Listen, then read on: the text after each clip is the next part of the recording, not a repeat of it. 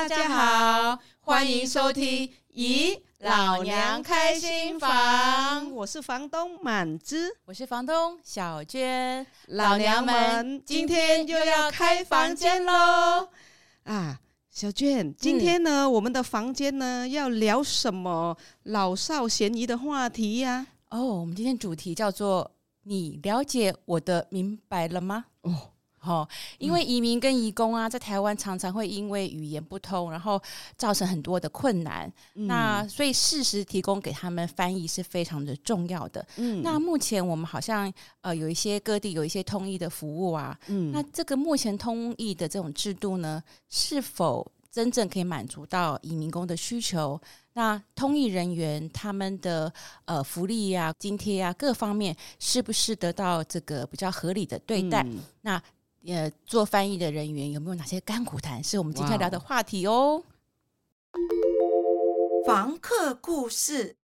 呃，今天呢，和我们一起来开房间的是一个师大的翻译所名教授。陈子伟老师是非常有名的，对没有没有没有没有没有很有名。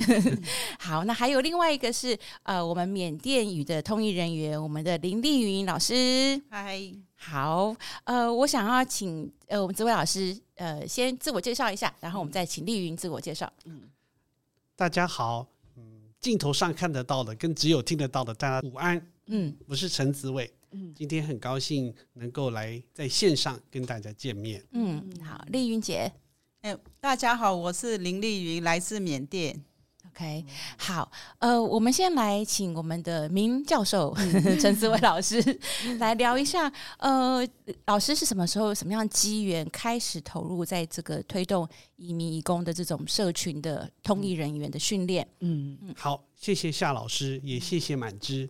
还有谢谢姐妹会，让我有机会来参加这一这样的很有意义的活动。嗯，呃，应该是根据夏老师刚刚查的记录哈，对，师大翻译所跟姐妹会合作，在通译上面做合作，应该是二零一零年的事情。对对对对。那在二零一零年之前，因为我在学校里面教书，我们就开一个课，就叫做社区口译。嗯嗯。那其实社区口译，我那个时候我们就注意到全世界。有很多很多国家都跟台湾面临一样的需求，嗯，就是有很多的新移民进入这个社会，嗯，那进入他们中进入主流社会以后，有些生活上的需求，对，那他们语言不通的时候，就有人要帮助他们，嗯，所以这个就叫做社区口译，嗯，这件事情是一个全球的趋势，对，那个时候台湾还刚刚发芽，嗯，那但是我们。看到这个趋势，我们在所里面就开这个课。嗯，那后来跟姐妹会合作之后，就把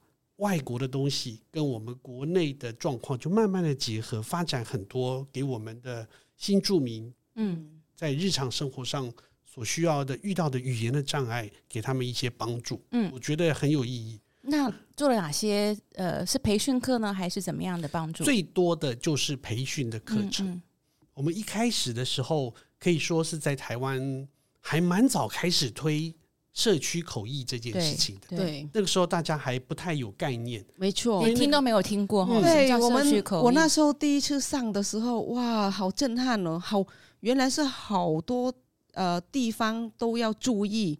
然后我觉得最最震撼的地方是那时候这位老师教我们说，你在这个通译的角色，你你要。随时都保持中立的那个中中中间的那个那个那个态度跟那个心理还有那个观念，嗯，那这个。很细的，可以请示这位老师。对，我们等会儿我们会等会儿会多聊一下那个专业的部分。啊、但是我觉得刚刚有一，因为刚刚紫伟老师点名说是我去查资料，嗯，因为我们要准备这一集的时候，就要查一些过去的档案嘛，就像因为我们想不想到底哪一年？嗯、你知道，就是年纪大了之后呢，记忆就是会错字。我也我也有一样的问题。对，然后我就想说，糟糕糟糕，我们到底哪一年跟紫伟老师合作？我就想到说啊，有 Gmail，我就查 Gmail 信箱，嗯、就查到二零一零年的时候，呃，就是某一次的一个会议上，我我在我还一记得回家路上坐高铁，嗯、然后我就在高铁站上碰到那个当时的方根老师，李根芳老师，李根芳老师，他是所长嘛，我记得那时候就聊起来，啊，你的姐妹会干什么？我说啊，我们最近在讨论一个问题，就是、嗯、呃，移民移工的那个翻译的问题，常常有被中介骗啊等等的这种问题这样子，嗯、然后但是我们。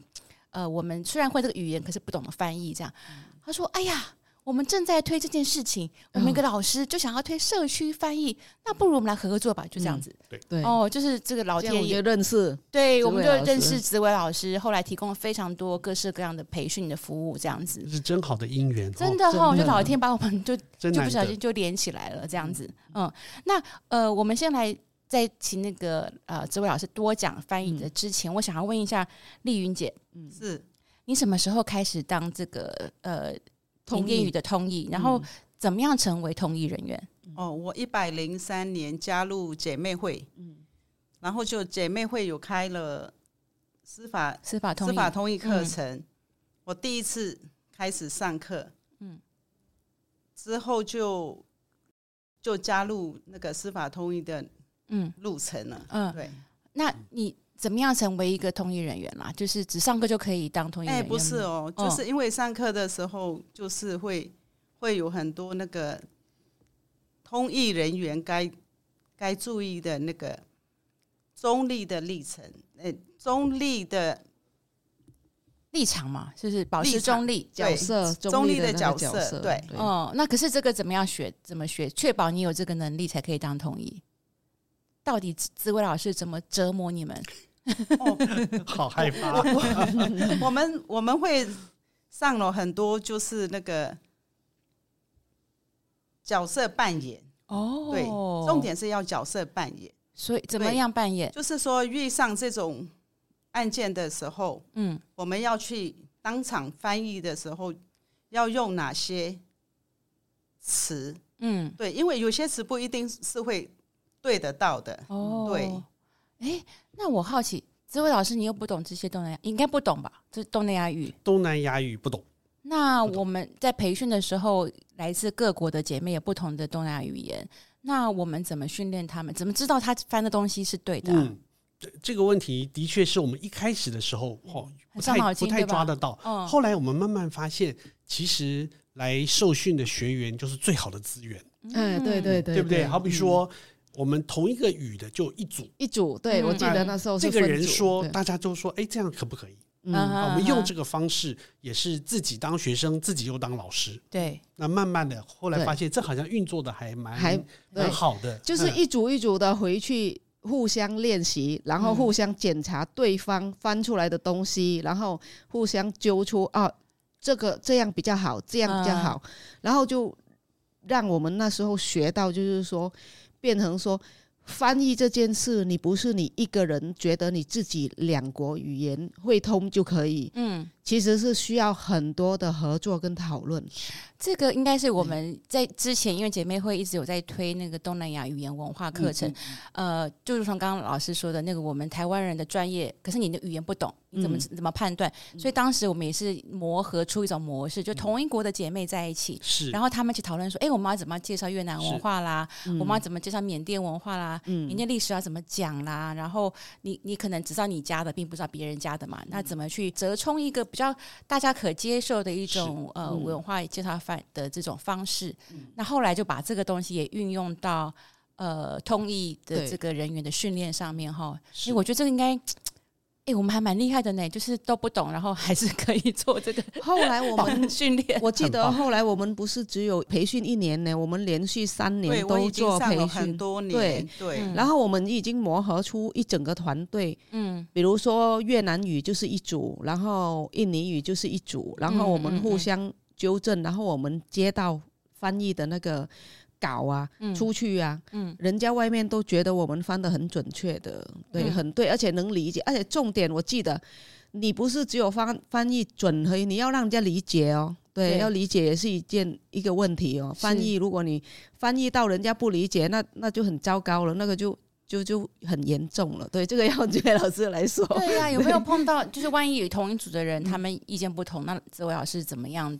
做协调，这个讨论的课程过程之中，我觉得我自己收获很多，就是观察同学们自己讨论的过程。嗯、好比说，在好多案子、好多次、好多期里面，我就看到一个词可以讲二十分钟。嗯嗯，因为第一组里面他觉得不就是这个吗？不就是那个吗？后来终于讨论出一个大家可以接受的。我想透过这个过程，大家可以慢慢了解，其实翻译。不是每一次都有标准答案。嗯，对对，要看那个情境之下。是，而且刚刚婉志也有说，要讲到人家懂。对，我觉得为了要达到沟通的目的，嗯，因为翻译就是因为对方听不懂嘛，所以才找你来帮帮忙讲。嗯，如果你讲了一个人家觉得通通都听不懂，心等于没讲。对，所以我觉得。让大家讨论之后，哦，大家就会发现，哦，原来还有这么多背后的文化的因素在里面。对对对，我觉得这是一件非常棒的事情。嗯嗯嗯。哎，那丽云姐，你在上培训课程这么多期，你上过多少期？然后你印象最深刻的培训课程是什么？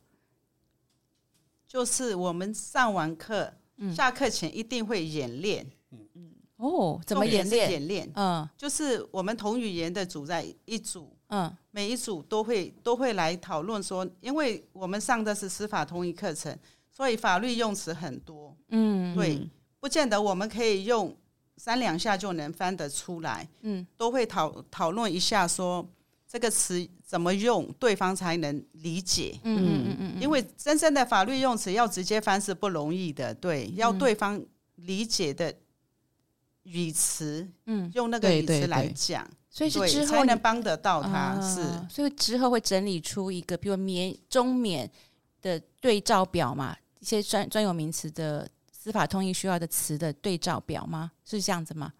好像是，诶、欸，法院好像有寄给我们，但是好像没有缅甸语、嗯、啊，对，所以缅甸要自己去长出来，这样是。是我们之前那个越南语的有有整理一些语词对照，嗯，嗯，那那个语词是怎么来的？你知道吗？大家，我们姐妹会跟那个师大陈志伟老师合作的课程里面的学员一起整理整理出来的，是属于我们觉得说我们在这一个司法通译的这一块会使用到的词，因为它里面牵扯到，比如说有一些呃国家是有一些移工啊，移工朋友啊，他是来自于某个岛，嗯，然后他会有他的文化，所以比如说你说一件事。呃，比如说你说一个锅子好了，或者你呃逃跑或者什么这个词，然后他可能会他们的说法会不一样。嗯，那如果你照这个印尼语或越南语去一般的使用的那个语言去说，你逃跑这件事是有问题什么的这样子的说法，他不知道。嗯嗯，对，嗯嗯，又或者我们台湾的中文叫做逃跑，但在他们那个那个。呃，想法里面不是他们是这个雇主没办法做，他们跑去别地方做，他不知道你这个逃跑是要被抓回来。对，因为不知道台湾的法法律的规定是怎么样。对对对，所以我们有大概那时候整理，花了三年的时间上课嘛，在上课过程有整理一些词，我记得有。有那时候我我们也有做，就是类似什么。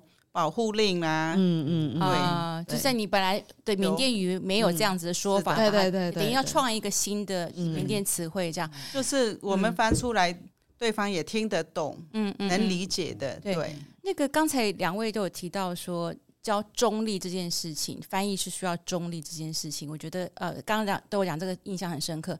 那我自己也当过翻译，就是。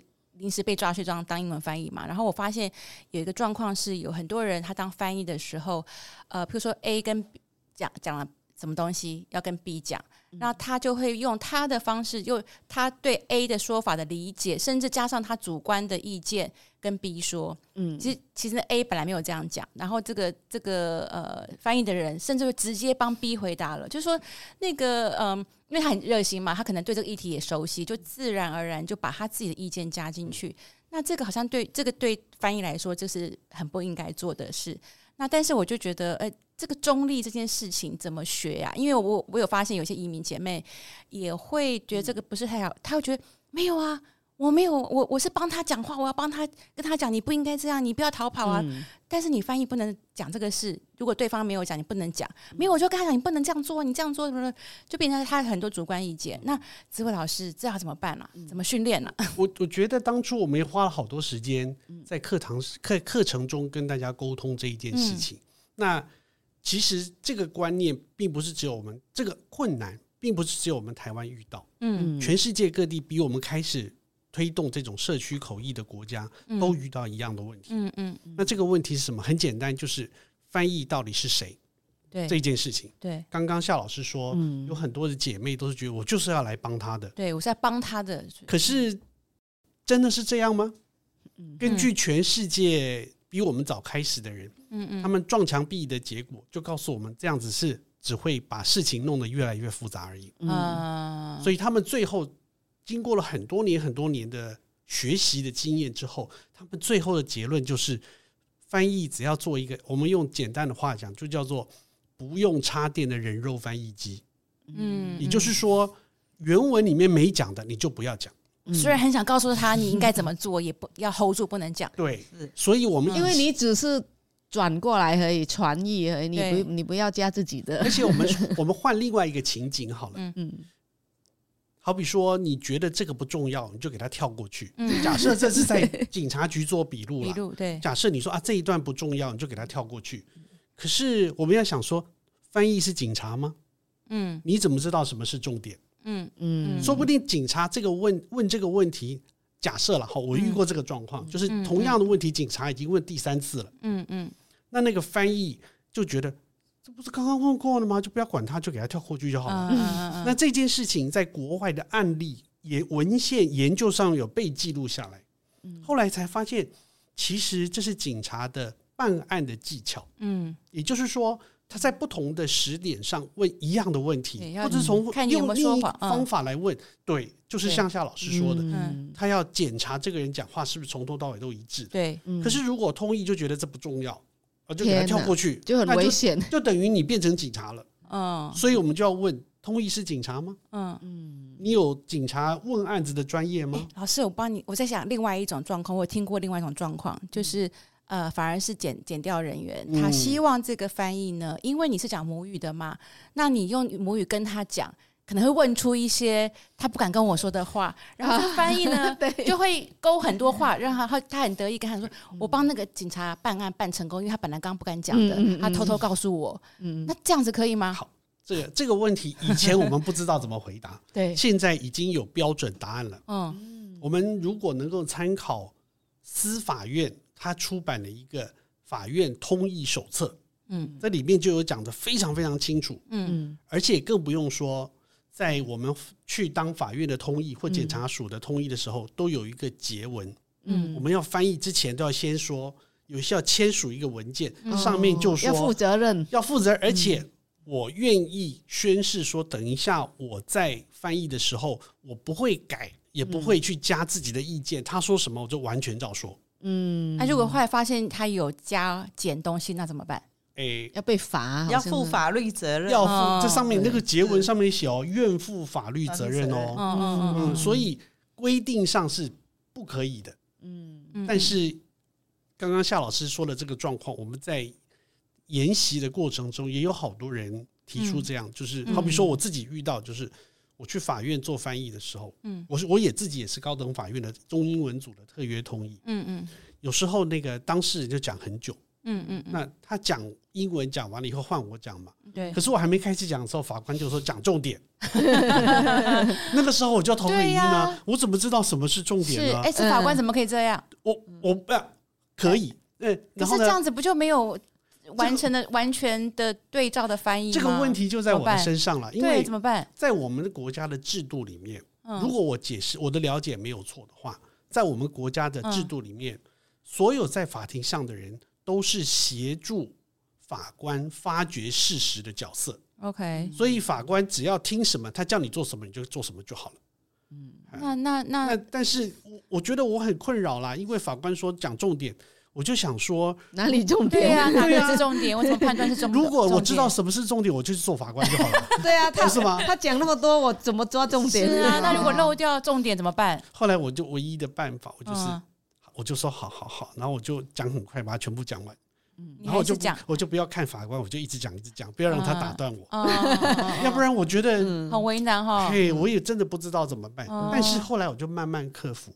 嗯，因为我们的制度就是法官有权利指挥你要做什么事情。嗯，他愿意把这个权益交权利交给你，让你去摘重点，说不定显示他还蛮信任你的，也不一定，我不知道。哦，但是我觉得这样自己还是有一点点压力。对于那个被问的议员，不是，而且对于那个移民或移工，他的权益我觉得有点没有保障。哎，就是说，就刚刚老师讲的，就是他有很多问案的技巧，那很多细节可能当时不觉得他是重点嘛，那。可是你你就被摘掉了，没有放进去，然后你的你的问案的那个过程，可能就这个东西就不见了。本来对你是有利的证据或者是说辞就不见了，那怎么办？嗯，这个是我目前当法院的同意还没有办法跨过的心魔。嗯，每次法官说讲重点，我就头很晕，我就不知道该怎么办才好。哦，哎，那那丽云呢？丽云，你当了那个通译之后，你有遇到什么样的困难？你有什么心魔？对，有什么心魔？你看，朱伟老师。当这么多年，还是有遇到很多困难的。就是说，那个被告他就是要讲很多很多，嗯，但是他不一定是对案情直接讲，他就问 A，他就答 B，然后就我们就照样翻出来之后，法官就翻脸了，就很生气，嗯，就会责备，就是很大声的觉得是你没有翻好这样子吗？就是说我没有问的，你不要回答。哦，但是有有些被告不一定会，当事者不一定会说照那个问题回答，嗯，会通有很多困难，对呀、啊，所以不是你你没有讲，而是他就是没有照照题目回答。那、嗯、有有时候法官他讲讲、哦、很快很快，嗯，然后就又讲了一连串，嗯，我我们就会跟他说，法官，哎、欸，可可不可以再讲一遍？嗯嗯嗯，有时候讲的很难，我们就听不懂，听不懂就。就很难翻，就跟他说：“哎，那简单要怎么怎么解释？嗯嗯，因为没办法当场，我们我们一定要翻完。对，对是哦，哇哦，好难哦，听起来我都头皮发麻。对、嗯，不过现在也是在互相磨合了。是，嗯、那以前大家都不知道怎么跟通译合作，嗯，那所以就会说直接。”哎，你帮我帮我问他，帮我问他，你们聊一下。嗯，那其实这个都不太符合现在世界主流的通译的原则。嗯嗯嗯。不过现在政府单位也注意到这件事情，好比说警察，他们就开始从去年开始，警政署就规定，警察每两年要来上一个小时的跟通译相处，如何跟通译相处的课。哦，一个小时啊？对，我觉得这就是一个进步的象征。对对。那我不知道检察署跟法院他们的进度应该是有类似的工作也在推，嗯嗯，我觉得这个都是一个我们努力这么多年后，大家慢慢理解，对，不是一个很很好的。要不然一直叫通译帮他办案呢？对呀，把通译变成那个对啊，帮他办案的人。可是你的规定里面就是你的结文就说不可以，对啊，然后还要叫我们你帮他问一下，对对对，这很可怕。而且呃，除了这个之外，就是呃，我我所了解的就是说，通译人员的这个津贴。呃，给付啊，各方面其实也不是很合理。嗯、法院可能算是比较有制度性的，就是有，有一定的这个标准。那在别的地方可能就甚至都没有。那有的我听到有些姐妹就是说，她半夜去，然后可能就类似当职工这样子去做这些事情。嗯、那呃，我想要听听丽云姐，就是说，呃，你觉得这个不管就是通译人员的各种福利啊，各种这种工作上的保障，嗯、呃，还有什么样子的问题吗？哎，最近几年有有很多通译都在反映这个问题，嗯说现在好像慢慢有改善了。对，就是那个夜间有夜间，检察局夜间就有夜间的家庭。对，嗯，然后法院法院有些法官批的那个通译费还是蛮低的，蛮低是多少？法院是有规定的，对，一千一次多少钱是法官当场决定的。哦，所以每次还不一定，它有一个它有一个区间。哦，那怎么去拉那个区间？那种呃续收案是五百，那个是很特别的，嗯哼。那另外一般在法庭是一千到五千，嗯，哇，那个 range 很差很大嘞。额外有特殊的、特别的什么什么的，还可以加百分之二十五。他是可以最到最高可以到七千五百。他是看那个呃，由法官决定吗？由法官决定。对，他有一些给法官参考的事项，然后就法官当场决定。哦，那他那个是算一次性还是一次一次的？那一次有时候如果他开庭开个三小时或那就可能法官就给你批多一点吧。哦啊，不要忘记哦，我们去法院通译还有日费，就一次就是。五百块的日费，还有交通费，嗯，三个费用。可是警察局有吗？有，警察局有有交通费了，对。然后日就是去一次，呃，两小时内六百元，对。嗯，警察局，我觉得这个也是，应该夏老师也有努力吧，姐妹会有努力过吧？因为前以前的时候在努力，常常常常有那种拿不到钱，对，主要是当志工这样子，是因为制度的关系，他们真的没有钱，没有预算，没有特特别编还警察还跟我说过，以前他们没有经费的时候，是拿他们的加菜金来给。嗯，对，有听说，就他其实没有制度啦。对。对。后来呢，经过大家一起的努力之后。立法委员，立法院有好几位委员非常关切这个问题。嗯嗯嗯嗯，开过了很多次公听会以后，嗯，现在呢，就警察局不会欠钱了。嗯嗯，因为行政院内部协调，劳动部的钱先给先给警警政署。嗯嗯嗯嗯，啊，以前是因为劳动部要等警政署把钱报来，再把钱拨去，这样一来一往就好几个月了。对，那现在他们在行政院内部协调，警政署呃，不，劳动部一开始就把就放一笔钱在警政署这边。然后警政署就可以动用这个机这个钱来付通译的费用，嗯嗯，所以基本上警政署的费用跟劳动部的费用是一样的，嗯嗯嗯。那他们最近也在调整，因为也在考虑要不要调。检察署基本上跟法院是很类似，可是那个在制度上就是说。呃，在法如果进入法院程序的话，他依依法令规定，他一定要问你需不需要通译人员嘛，是对不对？但是在就是警察局这一段，就是说前面这个在报案啊或者什么之类的，到现在我我印象中都还没有到一个，就是他是基本权利，因为我碰过，对，就是他不懂的就不懂得中文的人，然后辗转透过人来找我说，呃，可不可以帮他翻译？然后我就说不对啊，你可以问他，现场问他，然后那个现场那个警察就叫他打电话给我。然后我那时候刚好在在忙，我就说你们不是应该提供给他吗？他说你现你什么时候可以过来？我说我现在忙，我过不去。他说你你过来，什么时候过来？我后来就火大，我说不对，这个应该是你们提供，怎么会来要求要我要当事人自己找翻译？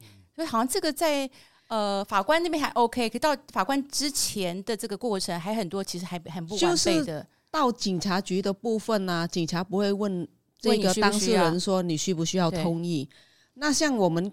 过去在姐妹会工作的时候啊，就是常常都是我们自己接的个案，我们就自己带去，我们自己顺便翻译。对，所以我从来去警察局翻译都没有收过一毛钱过一次，嗯嗯，嗯，一次都没有，嗯，因为是我们自己个案啊，我们就没有我们带去嘛，他就顺便叫我们翻译啊。对，但是我有遇过是，他叫我说你帮我问他，我直接跟警察说，我不会帮你问。嗯，你要说什么我才帮你说，我不会帮你问，因为我不是警察。好棒！对啊，我有一次，因为我们年年上指挥老师还是有差 哈，就是我们有一些演练，所以我们会认我们的认知就是知道说很清楚。嗯嗯，所以我平常我不喜欢去随便做翻译。嗯，对，所以我记得那时候我在姐妹会，常常就是警察就打电话来姐妹会说。哎、欸，我们这边有一个什么什么什么什么鱼的，啊，你们要不要来？对。然后我们说，那你们来叫我们去，你们的那个呃有酬劳是什么？我都会先给他问。嗯。嗯，然后有时候我去，有时候其他与其他姐妹去，但是我我是一定是他只要叫我说你问当事人什么什么，我记得有好几次我都会跟他讲说，我又不是警察，我如果是你，我就。问啦，但是我不是，我只是负责帮你翻，我不会帮你问，我都会这样拒绝他。这个、整个通译制度的这个变化，就是改改进，我觉得花好多时间。我记刚刚在讲的时候，我想起来，呃，大概二十几年前我们在高雄美浓的时候，嗯、就是有移有移工，把那个什么应该涉及到命案，反正很很严重一个事情，然后那个警察就没有人可以翻译嘛，然后呃，他就知道我们姐妹会就跟我们美浓办公室的说，呃，我们需要柬埔寨语，好像是人口贩运之类的一个案子。然后呃，去当然没有钱，还有半夜去，嗯、因为半夜要问案，反正就是呃，不是钱，没有钱还是小事，因为那个姐妹会觉得说我是帮同乡，嗯，我们以前都是这样，没有想到钱的事情。可是重点是她就是几没有没法睡觉啊，然后要拖很久之外呢，嗯、呃，因为他是处理一个就是人口贩运，然后非常悲惨的故事，所以他其实有受到一些创伤，嗯，就是不知道怎么调解这些事情这样子，然后那他就。不得不去，因为想要，呃，它又是一个偏比较偏远的地方，然后，呃，柬埔寨又是更少的人的语言这样子。那所以我想要问子子伟老师，就是说国外怎么处理这些事情？因为，嗯、呃，刚刚讲到我们去警察局问案，然后就是警察局，我们应该要给翻译。可警察常会跟我反映，哈，他们就说我们就是没有人呐、啊，没有就是调没有没有没有人让我们来就是帮我们通译啊。所以他的确是有一些问题，就是呃，都市都有这个问题，那更不要讲偏乡。嗯，那我柬埔寨人很少，缅甸人可能更少，等等的，那怎么办？就在国外他们怎么处理这种距离，然后人力不够的这个问题？嗯，好，这夏老师讲的这个都是。台湾跟国外都曾经出现过的案例，嗯，甚至在国外的研究里面都有被记录下来，就发表在专业的学术期刊里面，都会讲到这件事情。这里面涉及两件事，第一个就是小，我们在在翻译里面叫做小语种，嗯，小语种找不到人怎么办？对，那国外目前比较其他的国家比较常走的路就是用科技，对，就是说。在国外的有些场合，他们就在某个地方设一个远距翻译的中心，嗯嗯嗯，或者是用电话的方式来翻译、嗯、来进行翻译，嗯，这个时候就可以解决这种在某一个县市、某一个乡镇找不到人的这种问题。对，对，所以台湾现在也慢慢在推这个，警察现在也在推这个，有吗？现在已经有了吗？警察今年已经试办了，他已经试办，他们已经在推这个了。OK，那就是说以后他们的想法是。我们全台湾可能缅甸语好了，嗯，可能就是十个人、五个人就够了，就轮班就好了嘛，对啊，对，那所以就不会有遇到临时小地方找不到人的问题。可是，呃，对，如果这样就可以解决很多问题。过去要真的找人去小语种在国外发生的案例，呃，是我们是没想到的。嗯，也就是说，以前在美国曾经发生过一个小语种，嗯，这些就是。东南亚的一个族群，他们整个村子迁到美国去，嗯，他们就住在一个小小的村庄里面，大家都在一起，嗯嗯，其中有有一次有一个人涉及一个案件，嗯，那那个语种是很很少数的语种，嗯，就找了半天，第一次亲朋好友，第一次有人去翻，第二次就没有人要去翻了，这个原因就是夏老师说的，都是亲戚朋友，对，这个人去警察局，嗯。警察讲什么，他通通都听不懂哦。嗯，那忽然来了一个我们一起吃饭、常常一起见面的人，嗯嗯嗯，他当然不会觉得那个翻译是中立的啊。嗯，他当然就觉得，哎，我同乡要来救我了。对，所以就会发生什么事？嗯，就很常见的啦，就是说。姐姐，我跟你说，可是你不要跟警察说。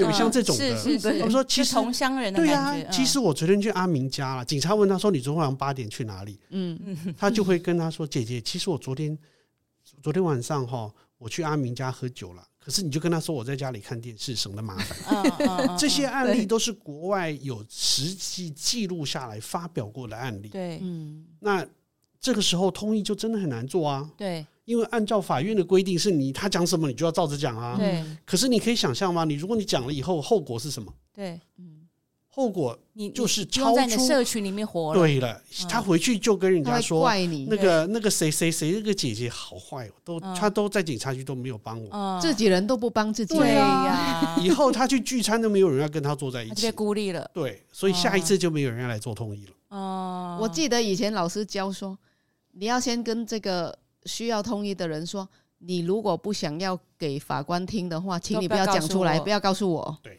对我不要，我我不要听这句话。要不然，当这种事情发生的时候，最倒霉的人就是那个通译。对，对不对？如果你要帮你的同乡，你就是违反了那个通译的，你你签的那个嗯拒绝的那个内容。对，那可是你不帮他，他又讨厌你。对，所以。”这种情形就是我们做通译的时候最为难、最为难的地方，而且一旦发生，几乎是无解。嗯，所以我们在上课的时候，我就非常印象深刻。我都记得这些重点，他们一好多人都记得这件事情，他们都学会说：“你不要告诉其他人，你不要告诉我。”对对对对，我都会拒绝。我觉得这个就是做通译，我最想跟大家沟通的一件事。嗯，也许除了跟通译沟通之外，我也想跟警察沟通。对，你想跟检察官沟通，跟医生沟通，跟法官沟通，真的，不要说你跟他讲一下，你问他一下，你们两个先聊一下，对，这个都不行，对，都不行，确实是要沟通。对，所以后来我在姐妹会做其他的事情嘛，我不要做通译，这件事情。但是如果是我们接的案子，我就会去同意。但是我永远都记得这位老师所教的，就是我一遇到这个个案的时候，我说等一下去到警察局，你不要被他听到的，你都不要跟我讲，我不会帮你翻。然后警察叫我说你去问他，我说我没有责任帮你问他，你讲什么我讲什么，我就是好学生哈，好满之好学生。因为要你要你要让他知道这个观念，对，因为你顺便教他教育这个警察说，你不要叫我帮你问话，好奇怪，我不是这个。这个责任嘛，嗯嗯，对，所以这样，那我我我我很好奇，想知道职位老师说刚刚说台湾警察开始推那个，我想问这个 是要怎么推？对，就是对，推就是推什么？推那个远距远距的那个。哦，好好好，这个大这个我们其实讲过很 N 年了，我记得终于实现了。对呀，我们讲过很多，因为也是之前花了很多力气在跟他们吵架。如果如果大家有兴趣的话，我可以介绍大家，嗯，邀请。警政署里真正在负责这件事情的人来跟大家讲清楚。嗯，太好了。如果大家有兴趣的话，那他就是一手策划，把它实践。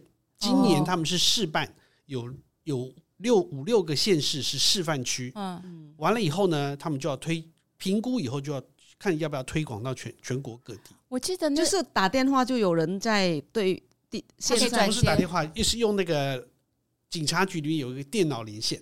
嗯，然后就会连线，就会有人在上面跟你翻译。对，哇，这一集要做呢。因为 很多年前移民署刚成立的时候，那那时候我在那个委员会人权委员会，我们就提到翻译的问题，然后我就有提到说，呃，你不同语种，然后打电话去，然后没有人等等的怎么办？这样没有没有人跟你到现场，然后我我就建议说，我们可不可以有个，我们不是有电话专线一一三，就有一个专号嘛，专号打去之后呢，你就比如说缅甸语，请按多少。就可以转接到有一个线上可以服务的人，嗯、他们当时就各种技术里也跟我讲说，哦，跟电信局申请那个号码，那个现在号码满了，已经没有号码可以用啊之类的。嗯、那包括那个我们有家就是家暴的那个专线，嗯、我们也说就是要有多语的，其实就是一个专一个怎么讲，就是你二十四小时都可以每一种语言都要有人可以排班嘛。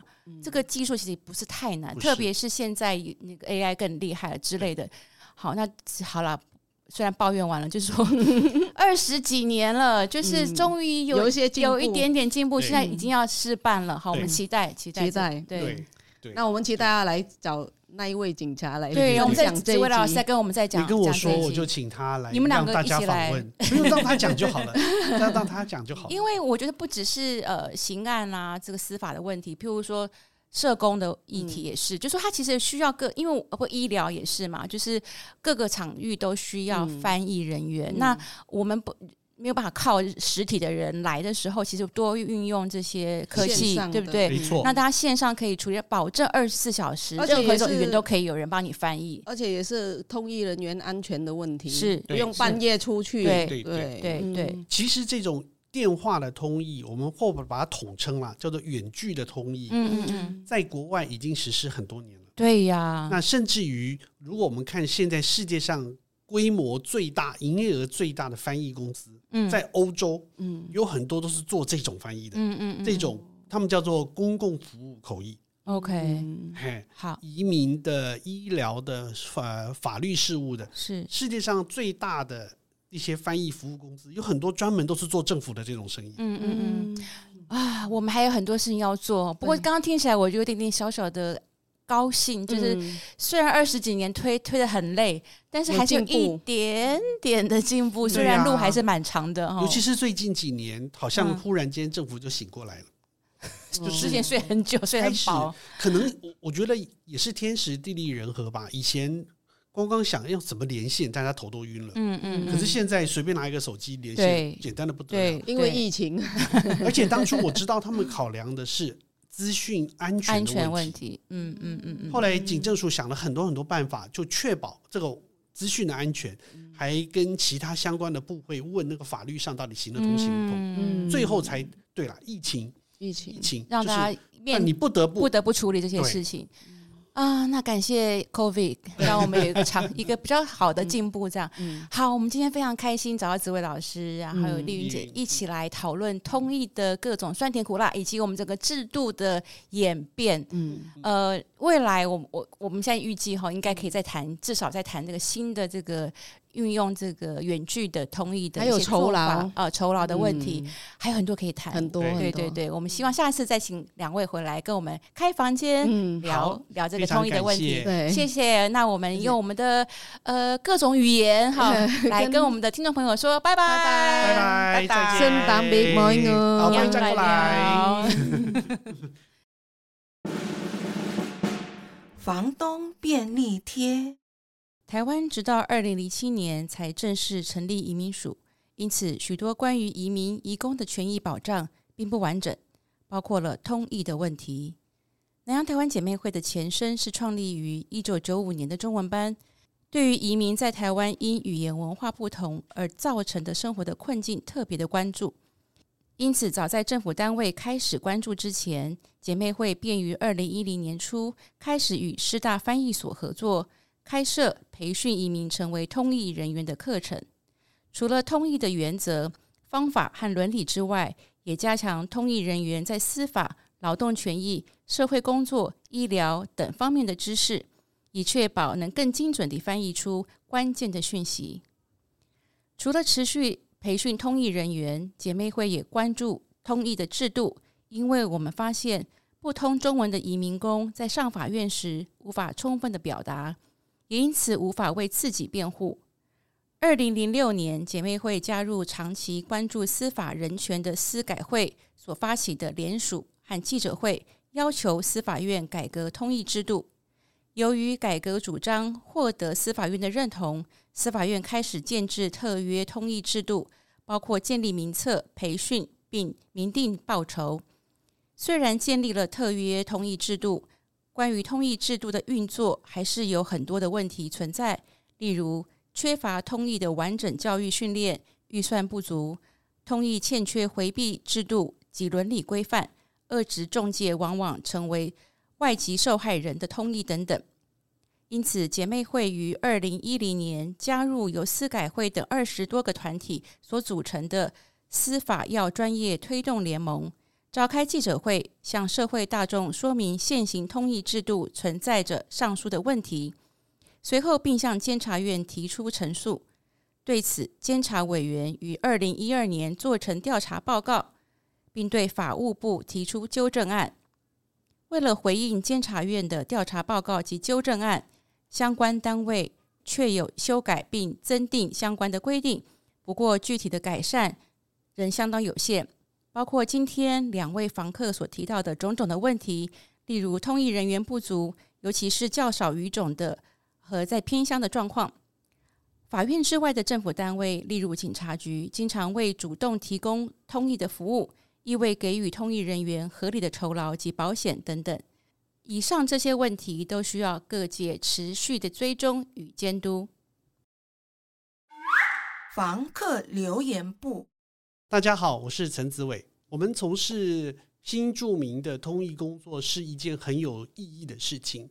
那这个也是对于人权最基本的尊重，所以我们以后继续努力，把它做得越来越好。谢谢大家，拜拜。大家好，我是林丽云。姐妹们，假如有遇到任何困难，不要害怕，可以找很多协助跟管道的。台湾要学缅马路，可可缅缅内总队开路线，没没太难吧呢？得三呀，啊，会是呢，姑娘苗五当手路亚吧嘞。预约入住，今天老娘们在房间里聊了好多故事，有开心的。搞笑的也有难过的。如果你有任何心情、想法、提问或有更多想听的主题，也欢迎你在节目下方留言。或是你有想分享的故事、历程，想来老娘的房间聊心事吗？也可以直接到南洋姐妹会粉丝专业私讯告诉我们你的故事与联络方式。老娘们。也欢迎大家预约入住哦。最重要的是，喜欢我们的 Podcast 节目，咦，老娘开新房，请一定要记得订阅并分享给朋友。另外，在 YouTube 平台，只要搜寻“南洋台湾姐妹会”，也可以收看我们的频道。本集由新北市政府社会局补助办理，同时邀请您支持南洋台湾姐妹会，让我们能持续直播更多新集数，陪你一起聆听更多台湾新移民二代与移工的故事。うん。